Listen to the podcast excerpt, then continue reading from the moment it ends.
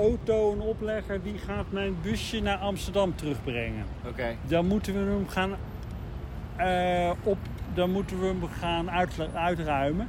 Ongeveer een half uur later komt eh, hopelijk eh Zaid. Die, Iets is er over een uur en twintig minuten. Kijk, die- eh, precies. Dus dat komt aardig overeen met wat ik, wat ik verwachtte. En daar gooien we dan de spullen in en dan ga ik... Je luistert naar de Galerie Podcast. In deze podcast vertellen wij, Paul, en Mulan. twee jonge galeriehouders over de kunstwereld.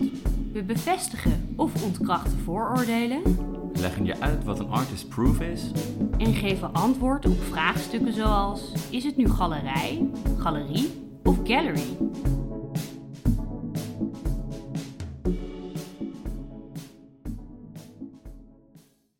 Het geluidsfragment wat je zojuist hoorde, dat komt uit onze reis naar Ballroom Project. En dat is een hele leuke kunstbeurs in Antwerpen, waar we allebei voor waren uitgenodigd.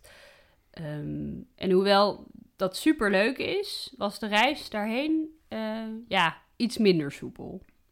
om inderdaad licht uit te drukken. En het begon allemaal met een pot augurken van Koen.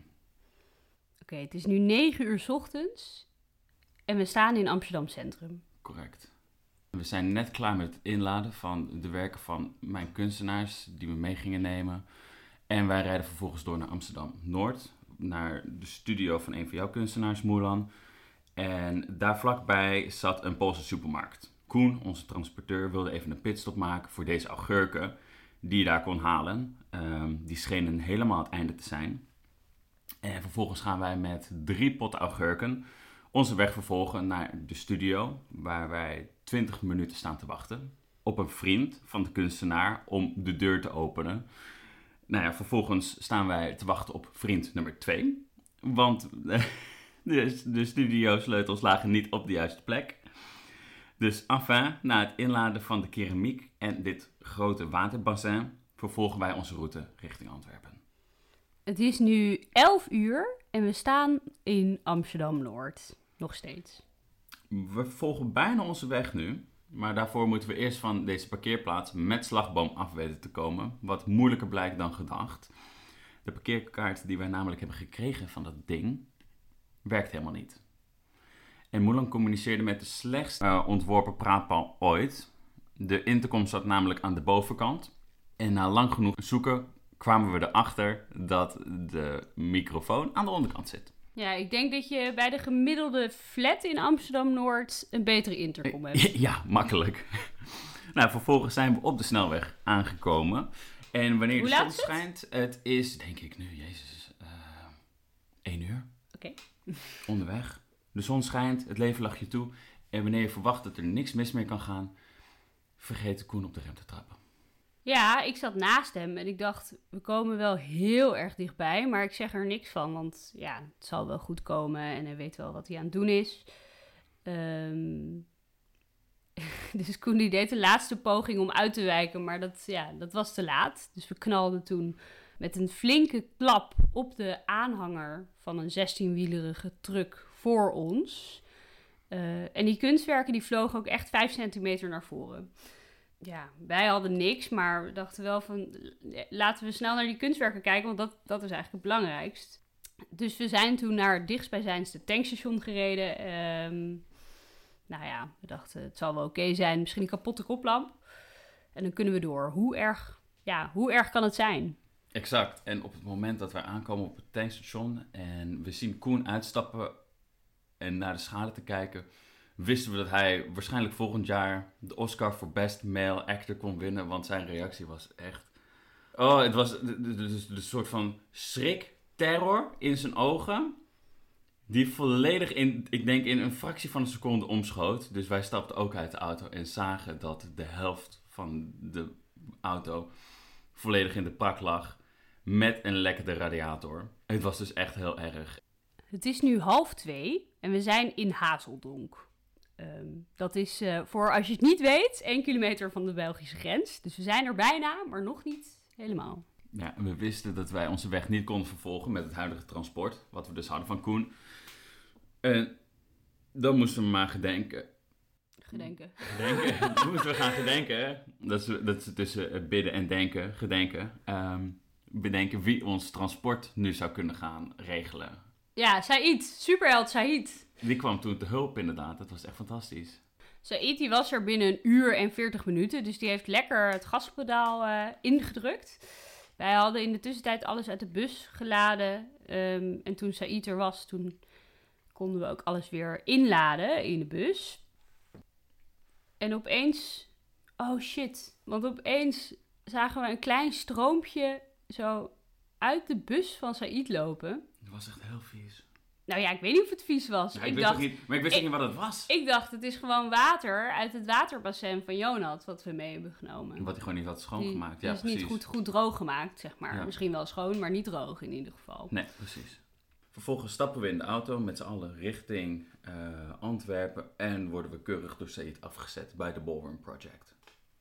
Het is nu half vijf ondertussen en we zijn in Antwerpen. En het is nu bijna eindgoed, al goed. We zijn op de locatie, we zijn aan het uitladen en we kwamen erachter dat het waterbassin dus echt kurkdroog was. Ehm, maar de potten met augurken waren van gaan lekker. Voor de Poolse pitstop die we Voor de hebben Poolse gedaan. pitstop die we hadden gedaan. Dus op de dag van vandaag ruikt de transportbus van Said nog steeds naar augurk. Ik hoop dat hij ondertussen wel een eh, goede schoonmaakbeurt heeft gekregen. Ja, nou ja, dat was dus eh, ons transportverhaal. Ehm, maar omdat we natuurlijk de galeriepodcast zijn, hebben we ook nog onze educatieve vijf minuten nodig. Dan hebben jullie ook nog wat in deze podcast. Lekker didactisch. Precies. Ehm, dus, Paul, wat ik graag wil weten. Op het moment dat je iets gaat transporteren naar België, dat haakje openen in de EU ligt, haakje Ja. sluiten. Eh, wat komt daarbij kijken, behalve een kapotte auto? Nou, inderdaad een hele goede ANWB-verzekering erbij. Eh, maar op het moment dat jij als galerie in Nederland iets gaat importeren of exporteren van een land binnen de EU, betaal je daar in principe geen belasting over. Nee, maar je betaalt dus wel belasting die geldt in het betreffende land op dat moment.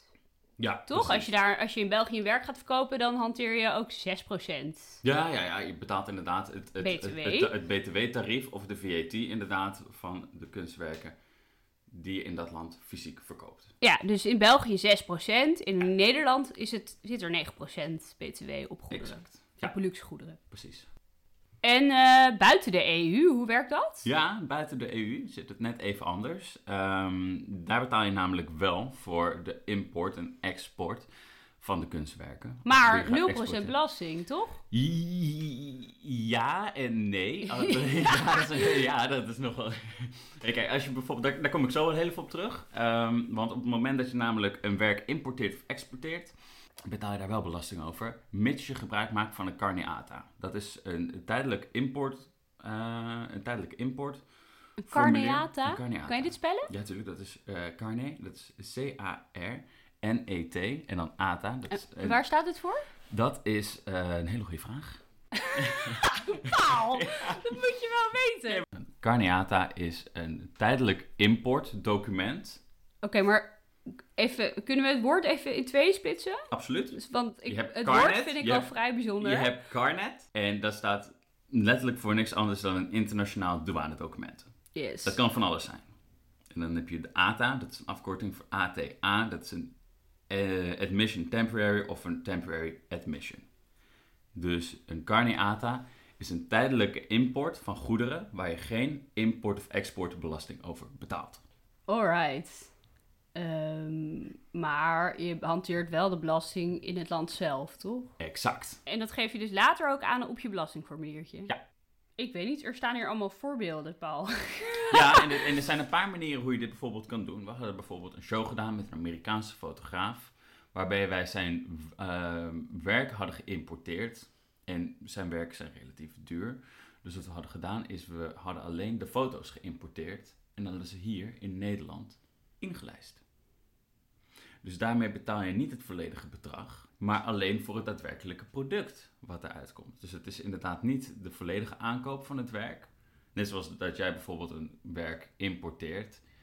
Ehm, je declareert in principe, althans wij, nooit het volledige bedrag van het geïmporteerde kunstwerk. Omdat één, het kunstwerk eh, is van de helft van de kunstenaar. Ja. Dus in principe is dat zijn, is dat zijn deel. Dus je, hoeft daarvoor... niet, je hoeft jezelf niet uit te betalen als er, eh, Nee. als er iets misgaat, zeg nee, maar. precies. En daarnaast zit er geen certificaat van authenticiteit bij. Waarom maakt het uit? Omdat je in principe daarmee eh authenticiteert dat het werk echt is. Dat het echt van deze persoon is. En niet letterlijk een paar klodders verf op een doek is. En dus door het certificaat er niet bij te doen, hoef je het dus ook niet volledig... Nee. eh, hoe noem je zoiets? Volledig te dekken? Te declareren. Te declareren. Ja. Wauw, oké.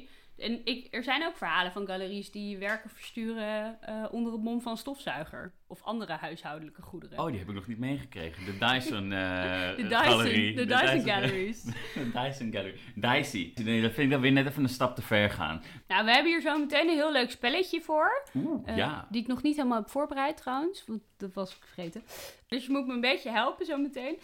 Maar voordat we doorgaan naar de spelletjesrubriek, is er nog een ander verhaal over kunsttransport. Ah, ja, je Eh, verteld. binnen Nederland, dat wel. Ehm, Maar desalniettemin een heel goed verhaal. ja, rampspoed nummer twee. eh, want ja, ik had na Ballroom Project eigenlijk meteen een kunstbeurs erachteraan. eh Art Island. En Art Island vindt plaats op het Pampus-eiland eh, in IJmuiden. En ik had daar eigenlijk al sowieso een beetje stress over, omdat je ja, met, met al je kunstwerken op een bootje naar dat eiland toe moet. Ehm, en dat gaat niet altijd even. Nou, het, gaat, ging, het ging heel soepel, het ging boven verwachtingen goed. Ehm, maar die boot is best wel hortig en stoterig. Dus je moet ook zorgen dat alles heel goed is ingepakt. Ik had ook een soort horrorverhaal gehoord van tevoren. Van, dat bleek achteraf helemaal niet waar te zijn. Maar van er was een schilderij het water ingevallen. Dus ik was al super bang toen ik op dat bootje stond met die Ja. kunstwerken. Gelukkig was, was de kunstenaar er ook bij. En die vond het eigenlijk allemaal niet zo spannend. Maar dat bootje, dat werd uiteindelijk niet het probleem. Oh, Er kwam namelijk een ander probleem. tuurlijk. Dus ehm, ja, het zou naïef zijn om te denken dat het altijd allemaal maar goed gaat, zeker met kunsttransport. Omdat er heel veel Amsterdamse galeries stonden, hadden we een soort carpool samengesteld. Ehm, met allemaal gezellige vrouwen uit de kunstwereld. Dus Fleur van Galerie Fleur en Wouter, Nina van Hama Gallery, Gilly van de Gallery Club en ik zaten in een auto. En dat was eigenlijk, ging dat, was dat de eerste dag super gezellig. En de tweede dag was het ook gezellig. eh, totdat we met z'n allen in de auto zaten op de snelweg. En die auto die begint soort van te trillen. Eh, dus ik dacht, nou, we rijden gewoon over die strepen heen die, Ja. je, zo, die je op de snelweg hebt, zeg maar. Ja, ja, maar het was wel eh, nog erger dan dat. En er, het klonk ook een soort geluid van een straaljager. Dus ik dacht, Mm, Dat kan niet meer goed zijn. ik dacht, er vliegt... Ja, ik weet niet. Het is een hele rare combinatie. Nina die begeleidde ons naar de vluchtstrook eigenlijk voordat ik door had wat er gebeurde. En wat bleek? We hadden een klapband. Ja.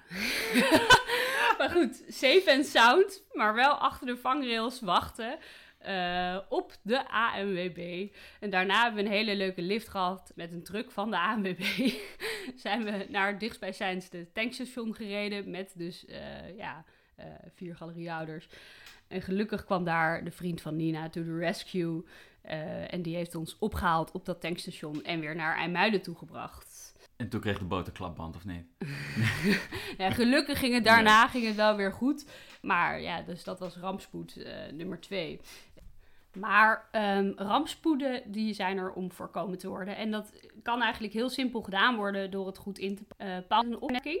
Die vond ik heel grappig. Ah, ja, de, de, de rib die je ook wel eens op grafstenen ziet eh ertussen staan. De rest in pieces term voor, voor al je verpakkingen. En waar gebruik je dit voor? Dus de, de, de rib, de rest in pieces, is eigenlijk voor alle werken die je opnieuw moet inpakken met noppenfolie, waar bijvoorbeeld een gat of iets in zit. Dus dat knip je kleiner, maar het is nog wel nog steeds bruikbaar. Een soort Frankenstein. Dus een soort van, dus dan creëer je om je kunstwerk heen een soort van, maak je dat, daar één groot noppenfolievel van, wat dus eigenlijk gewoon verder weer hartstikke goed is. Maar er alleen niet inderdaad zo heel erg appetijtelijk eh, uitziet. ja, Dus, creatief. eh, creatief. creatief. Save the planet. ja hoor. Nee, ehm, ik, heb, eh, ik heb een spelletje bedacht, dus ook Oeh. omtrent inpakken. eh, en eh, eigenlijk eh, ja, is het een quiz. Hoe moet je je werk nou, nou inpakken? Daar ga ik jou aan onderwerpen. Dus jij mag er antwoord op geven, Paul. Oké.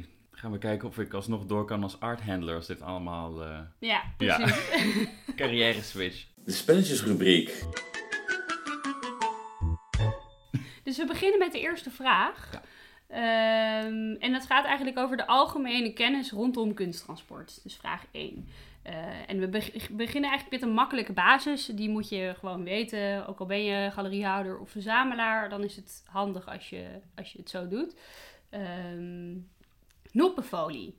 Ja. Daarmee pak je werk in. Correct. Maar met de noppen naar binnen of naar buiten? Dat doe je eh, naar buiten. En dat heeft ermee te maken dat op het moment dat je eh, het naar binnen doet en je bewaart een kunstwerk voor een langere periode, dan kan het zijn dat de noppen een afdruk achterlaten op het doek of op de lijst van het werk. En dat wil natuurlijk niemand. Ja, nee, dat is, een- dat is het goede, een goed antwoord. Ehm, op de lijst van het werk, Ja. die noppen die zijn toch zacht? Ja, maar op het moment dat je die dus... Meestal gebruik je ook zachthout voor eh, lijsten. Dus op Ik het- heb nog nooit noppen, noppen in... Je zou verbaasd Echt? zijn, ja, echt. Oh, en, maar dan heb ik het echt, maar dan heb ik het niet over een week of twee of over een maand. Ja, hè, maar dan heb ik het echt over Ja. bijvoorbeeld als je zelf een kunstwerk een keer bewaart en je denkt van, oh, die ga ik over een, een, eh, een periode inlijsten in mijn huis. Maar het er maar niet van komt, dan ehm, zou ik toch even dat eh noppenfolietje omdraaien. En eh, als je werk nog nat is, dat is ook nog een dingetje. Dat, dat eh, heb ik eigenlijk regelmatig vervoer kunstwerken die nog nat zijn. Omdat Dapper, ze vers ja. uit het atelier Ja. komen van de kunstenaar. Eh, op het moment dat alles verkocht is en we moeten weer aanvullen. Ehm, ja, dan als je, als je het verkeerd inpakt, dan staan die noppen in het werk. En daar doe je eigenlijk niet meer zoveel aan. Dus voorkom nee, dat. precies. Ingreep van de galerist. eh, nee, dat... Oké, genoeg over noppen. Vraag 2.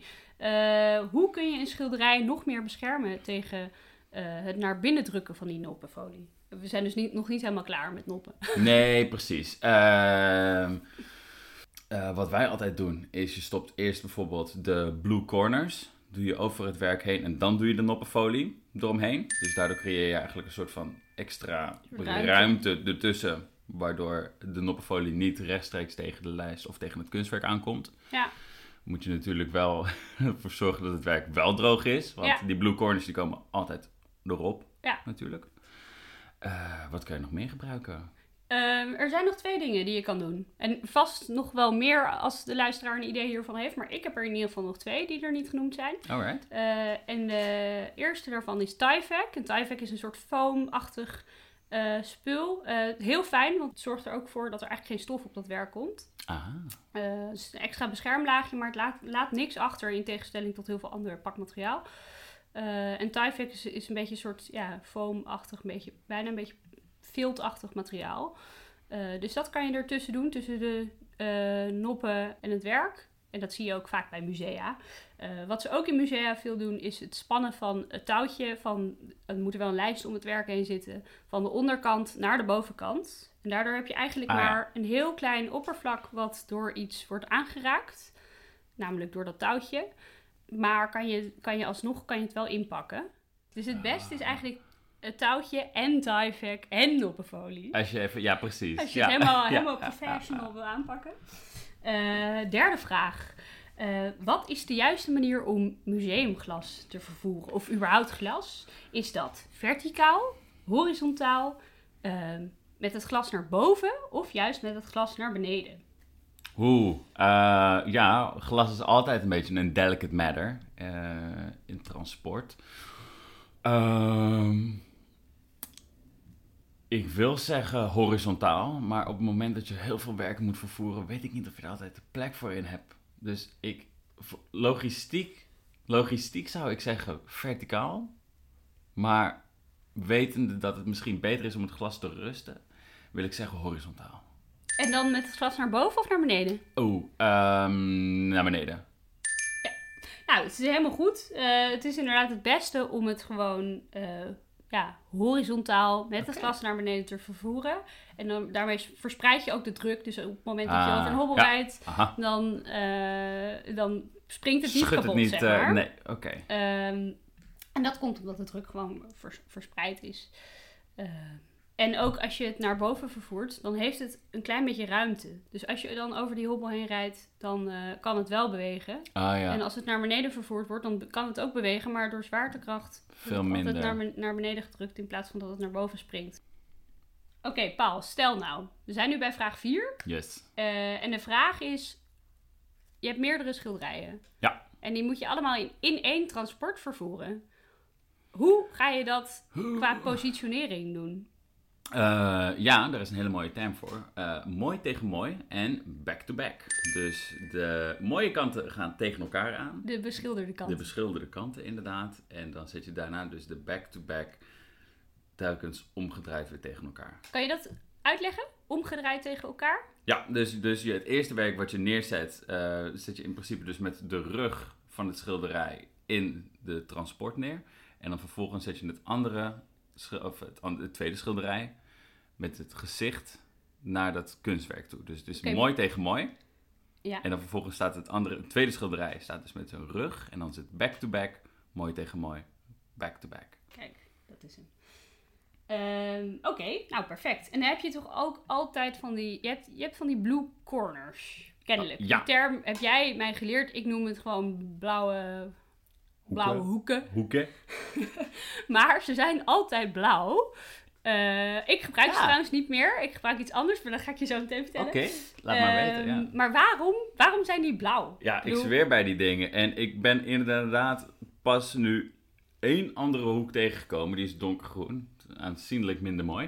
Uh, maar nee, bijna alle hoeken zijn uh, blauw. En waarom ze vooral gebruikt worden binnen de kunstwereld is één, de zichtbaarheid. Ze wijken het meest af van de standaardkleuren die je hebt op uh, doeken. Het is net zoals de gifgroene kikker. Pas op. Exact. Let op, hier is een hoek. Dus, uh, en op het moment dat iedereen die kleur gebruikt, weet ook iedereen dat daar de hoek zit. En dat je het op die manier um, uh, moet benaderen. Dus heel voorzichtig.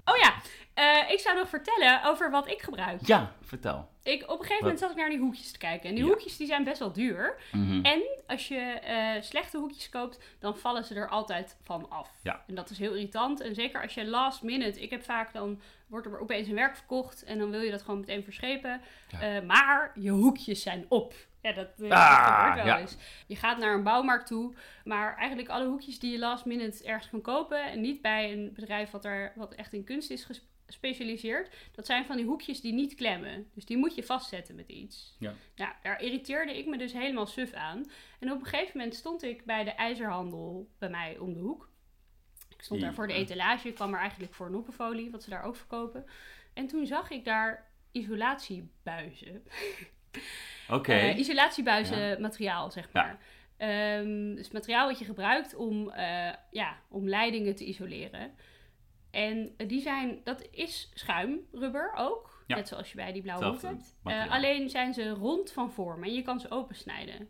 Dus ik gebruik die nu, Ah. want het is super goedkoop. Je, je, betaalt echt 30 tot 50 cent voor, voor zo'n buis. Het is exact wow. hetzelfde materiaal. Oké. Okay. En ook omdat ze dus gemaakt zijn, omdat ze rond gemaakt zijn, om ja. die buizen te isoleren, blijven ze dus ook zitten. Dus je snijdt hem maar gewoon aan één kant open en dan je vouwt hij zich ja. over de... Ah! Ja, je snijdt hem aan één kant open en je zet hem gewoon op het werk neer. En right. het is een ideale hoek, omdat hij uh, uh, heel goed blijft zitten. En je kan ze ook nog op maat snijden als je dat wil, want die, die buizen ja, die zijn tuurlijk. 1 meter. Dat, dat, dus, dus je doet best wel lang met zo'n verzameling. Um, en je kan ze altijd last minute ergens halen. Wauw. Dus. Uh... Nou, jullie horen, dames en heren, de blauwe hoek mag je per direct vergeten. We gaan allemaal over op isolatie. Isolatiemateriaal. Mogen allemaal naar huis. Ja. Oké, okay. noem alle vormen van kunst, kunsttransport die er zijn. Oeh, um, uh, dat is alles. Dat is uh, ter land, ter zee en in de lucht. En, dus dat is met bus. Ja, gewoon met, met weg, wegentransport, vliegtuig, uh, per schip. Um, wat heb je nog meer? Je hebt ook nog die trein, die bestaat ook nog. De goederentrein. De goederentrein. Het klinkt wel alsof je een soort, als je, alsof je bulk gaat vervoeren. Ja, precies. Alsof je nog kalfsvervoer aan het doen bent uh, in Detroit. Je bent er um, bijna, je hebt er nog eentje. Eigenlijk de allermakkelijkste uh, die er is.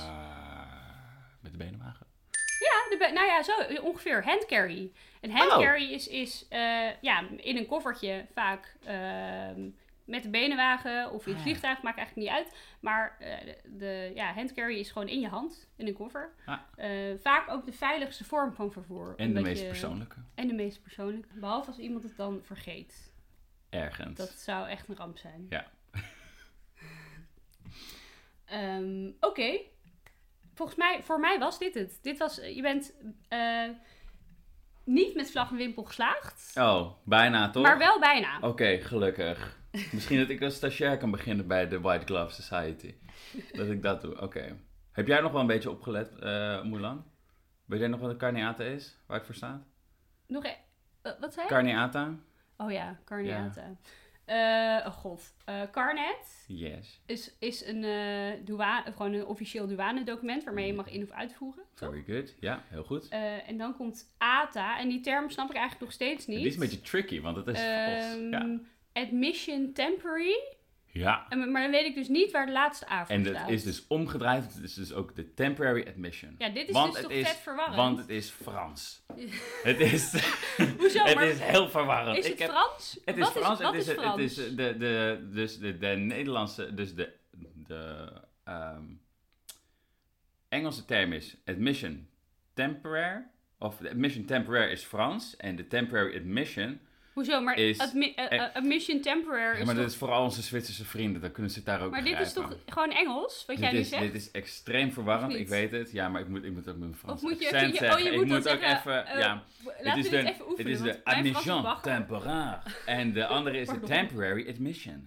Oh, zo. Wat Ja. grappig. Ken jij een afkorting waarbij ze dus twee talen in één afkorting hebben gestopt? Dit is wel de eerste voor mij. Dit- Luisteraars, als jullie eh, ehm, een term kunnen verzinnen voor een afkorting die zowel een Engelse als een Franse afkorting beslaat, eh, dan ben ik als taalnerd heel erg blij. Dat vind ik leuk. Ja, dan krijg je een shout-out in de volgende aflevering. en die mag je opsturen naar info.galeriepodcast.nl En natuurlijk ook met al je andere prangende vragen. Ik hoop dat jullie nu alle, al onze tips gaan toepassen. Heel graag. En dan eh, ehm, zijn zo meteen alle isolatiebuizen uitverkocht. Ja. Dit was de Galerie Podcast. Dankjewel voor het luisteren.